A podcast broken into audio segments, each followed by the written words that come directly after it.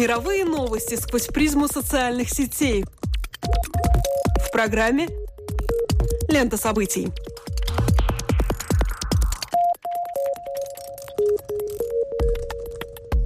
Добрый день, дорогие друзья! Вы слушаете Латвийское радио 4 и меня зовут Алексей Гусев. А меня Роман Шмелев и в эфире еженедельный дайджест онлайн новостей «Лента событий».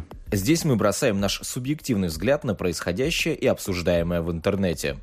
Facebook, Twitter – все самое интересное и актуальное в течение следующих 15 минут. В англоязычном Твиттере сейчас преобладают хэштеги, которые так или иначе отсылают к обсуждению итогов парламентских выборов, состоявшихся на этой неделе. Вопреки предсказаниям и опросам общественного мнения, убедительную победу на всеобщих выборах в Британии одержала консервативная партия. Тори получили большинство в новом составе парламента – 327 мандатов. После аудиенции с королевой в Букингемском дворце лидер консерваторов Дэвид Кэмерон объявил о намерении сформировать правительство, не создавая коалиции с другими партиями. В российском сегменте главный хэштег – это День Победы. Люди делятся фотографиями с праздничных мероприятий, поздравляют друг друга и ветеранов. Одновременно кто-то вспоминает о заглохшем танке «Армата» на генеральной репетиции парада, другие же делятся новостью о том, что глава Российского футбольного союза Николай Толстых заявил, что задолженность по зарплате главному тренеру сборной России неуместно обсуждать из-за приближения великого праздника. Почти так же бодро, как и 9 мая, обсуждается неожиданно неожиданное решение суда в деле оборонсервиса. Главную обвиняемую в хищениях в особо крупных размерах Евгению Васильеву приговорили к пяти годам тюремного заключения, несмотря на то, что прокуратура требовала только условный срок. Из-за этого Твиттер находится в неком замешательстве, хотя отзывы в основном положительные. Новость недели. 6 мая Европейская комиссия выступила с инициативой создания объединенного европейского интернет-рынка. Президент комиссии Жан-Клод Юнкер обосновывает необходимость его создания следующим образом. Уже сейчас граждане Европейского Союза могут беспрепятственно пересекать его границы, даже не показывая паспорта. Но не всегда после пересечения этой границы удается сохранить доступ к просмотру любимого шоу в интернете. Наверняка каждый, кто пользуется интернетом, встречался с неприятной надписью, блокирующей любимый видеоклип из-за того, что компания-правообладатель не позволила его использование на территории той или иной страны. Причина заключается в том, что европейский рынок цифровых услуг фрагментирован. Это касается, конечно, не только аудиовизуального контента.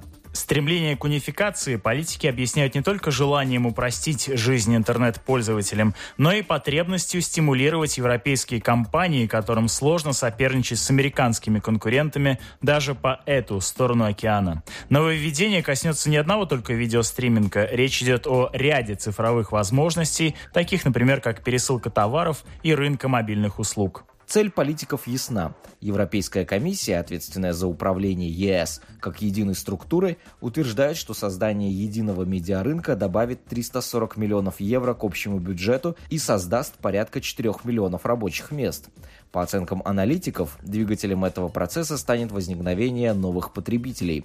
Сейчас компаниям необходимо искать свои подходы к рынку каждой отдельной страны. Такая необходимость отпадет с введением общих правил, считают разработчики закона у инициаторов появилось множество оппонентов. Возвращаясь к вопросу о видеостриминге, критики утверждают, что представителям индустрии эта идея только навредит. На данный момент компания сама может выбирать, каким образом и где продвигать собственный товар. Не стоит забывать также, что в Европейском Союзе 24 официальных языка, что тоже может усложнить задачу. А при всем сходстве ментальности населяющих Европу народов тоже несколько различны, что должно сказаться как на рекламе, так и на специфике этих услуг. Возникает, среди прочего, и вопрос о том, как будет формироваться цена на эти продукты. Едва ли повседневная культура латвийского интернет-пользователя совершенно совпадает с установленным поведением юзеров Великобритании. У меня впечатление, что это часть некой более сложной игры. Барак Обама недавно упрекал власти ЕС в протекционизме и создании будто бы намеренных барьеров для вхождения и действия в европейском интернет-пространстве американских фирм. Попутно, кстати, Обама приватизировал интернет, заявив, что именно американским компаниям принадлежит создание, разработка и развитие интернет-среды. Раньше воевали за космос, теперь за интернет. По крайней мере, такая возникает риторика. Вероятность того, что общеевропейский цифровой рынок будет создан, достаточно велика. Однако, принесет ли светлое стремление политиков упростить жизнь рядовым интернет-пользователям из народа пользу – вопрос открытый. Мне кажется, что даже в случае успешного продвижения инициативы наши местные пользователи не скоро почувствуют на себе позитивные перемены. Ведь э, тот же Netflix, платный сервер для просмотра ТВ-шоу и фильмов, который часто используется для наглядной демонстрации необходимости объединить европейский рынок, практически никому не знаком в наших краях. Мы потребляем содержание иначе и, как правило, пиратским образом. Так что объединение и введение новых правил игры и сводов законов вряд ли придутся всем по душе. С другой стороны, очевидно, что глобальная европейская бюрократия так рьяно агитирует за единый цифровой рынок потому, что тогда она получит в свои руки больше власти. Ведь за общий рынок отвечать именно ей – а за национальные отвечают местные чиновники. В общем, корыстный расчет прикрывается благими намерениями. Впрочем, еще одно свойство евробюрократии – это нерасторопность в принятии решений. Так что, будь единый рынок плох или хорош, нам все равно предстоит дожидаться его еще довольно долго.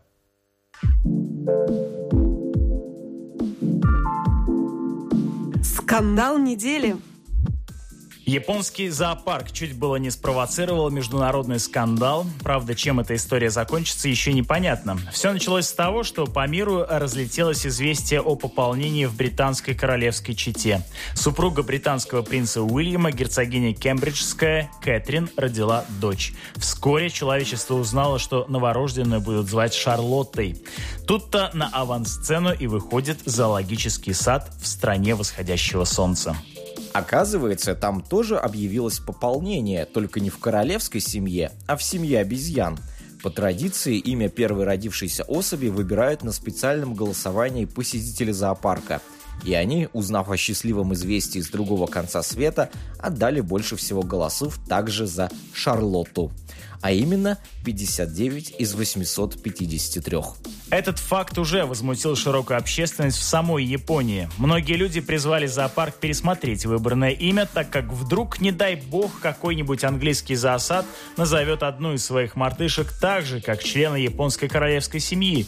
И руководство действительно оперативно отреагировало, заявив, что никто никого обижать не хотел, а имя новорожденного примата будет пересмотрено. После этого настал черед недоумевать для англоязычного твиттера. Большинство пользователей не поняло, что так испугало зоопарк и сожалело, что он пошел на попятную. Как написал один из ораторов, цитирую, что еще за дискриминация против обезьян? Если бы на месте обезьяны оказалась кошка или утка, то все бы только умилялись. Конец цитаты. В итоге вчера пришло сообщение о том, что обезьянка все-таки останется Шарлоттой. Мол, раз британская сторона молчит и никто из королевской семьи не выражает никаких протестов, то значит и обиды нет. И переименовывать животное не нужно. Мэр островного города, где находится зоопарк, также подтвердил, что имя отличное и пусть остается как есть. Надо полагать, что он также должен быть доволен рекламой, которую эта история устроила городу и наверняка уже готовится к наплыву туристов. Вполне очевидно, что от британской королевской семьи в любом случае никаких возможных петиций в связи с именем обезьяны ждать не следует, ведь это бы ввергло наследников престола в еще более глупое положение, чем сейчас.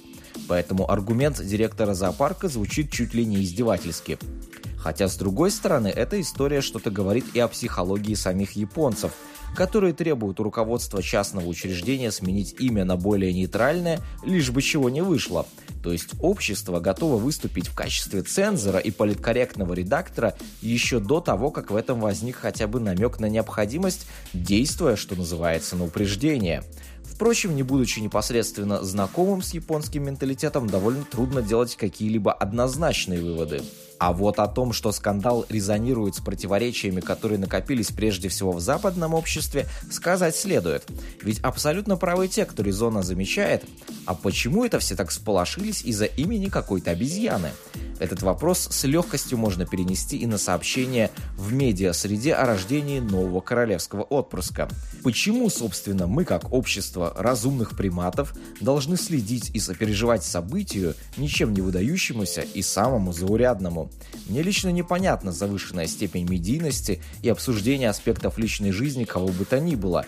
Но ведь в случае с потомками британских монархов речь идет даже не о политиках, принимающих решения, а о неких символических фигурах, Увлеченность банальными интимными подробностями их жизни – это какой-то средневековый пережиток, невероятным образом доживший до времен айфонов и беспроводных интернет-подключений. И обезьянка Шарлотта как нельзя лучше еще раз подчеркивает этот факт. Ведь почему жители японского острова с таким энтузиазмом голосуют за имя новорожденного животного? Нет, не из-за выдающихся заслуг или какой-то исключительности, просто за братьями нашими меньшими приятно наблюдать, особенно когда они в чем-то походят на нас самих, когда мы можем найти неоспоримую общность. Уж не являются ли нынешние конституционные монархи такими же декоративными фигурками, которые поставлены для удовлетворения наших сиюминутных душевных порывов, вызова чувства общности и бездумного умиления? Параллель нелестная, но она чувствуется многими, иначе бы мысль о том, что имя обезьяны может быть оскорбительным, и не возникла. Видео недели. 5 мая в социальной сети Vine появился видеоролик, на котором запечатлен актер Райан Гослинг, поедающий кукурузные хлопья. С виду обычный повседневный эпизод человеческой жизни является на самом деле поминальной акцией. Видео сопровождает запись с выражением соболезнования семье скончавшегося накануне от рака 27-летнего парня по имени Райана МакГенри. Запись от имени известного актера гласит «Мое сердце рвется наружу вместе с семьей и друзьями Райана МакГенри. Я рад, что был в некотором смысле с ним связан». Дело в том, что МакГенри прославился в сети Vine, так как создал популярный интернет-мем под названием «Райан Гослинг не будет есть свои кукурузные хлопья». В апреле прошлого года на своем канале в Ютубе МакГенри выложил первый двухминутный ролик, который представляет собой нарезку из фильмов и интервью с участием Гослинга. Суть видео заключается в том, что в определенный момент из-за кадра на передний план выплывает ложка с хлопьями и двигается по направлению к рту актера. Комический эффект возникает в тот момент, когда актер с выражением капризного ребенка отказывается, отворачивается или даже пытается прокинуть ложку с питательным завтраком. За год видеоролик посмотрело более трех миллионов человек. С упорством мастеров эпохи Возрождения автор смешного ролика продолжал эксплуатировать придуманный им сюжет до самой смерти. Последняя видеошутка авторства неизлечимо больного МакГенри была опубликована 24 апреля, чуть более чем за неделю до кончины. Как уже упоминалось, Райан Гослинг завел аккаунт в Vine и опубликовал видео, на котором он, наконец, съедает хлопья. Официальный микроблог Vine тоже почтил память МакГенри постом со словами «Твоя креативность осветила множество жизней. Благодарим тебя. Нам будет тебя не хватать». Тех, кого в 2015 году этот факт по-прежнему удивляет, я вновь ошарашу. Да, можно прославиться одной единственной, не сказать, чтобы самой остроумной шуткой на Земле. Следует только разобраться в цене подобной славы. 3 миллиона просмотров только одного из многочисленных видео – это, конечно, значительная цифра. Надо, правда, учитывать и то, что, несмотря на свою популярность, социальная сеть Vine – это ниша, аудитория которой, хотя и многочисленна, но ограничена подростками до 18 лет. Конечно, это не преуменьшает того, что сейчас МакГенри проводили в последний путь как какого-нибудь деятеля искусств, а в некрологах даже промелькнули намеки на его вдохновляющий талант. Останется ли имя МакГенри в веках, вопрос спорный. В данном случае я не иронизирую над ценностью того, что он сделал. Значимости Мэгу Райан Гослинг не будет есть свои кукурузные хлопья, разумеется, добавляет печальный факт смерти его автора в борьбе с раком. Но мне видится в этом нечто большее.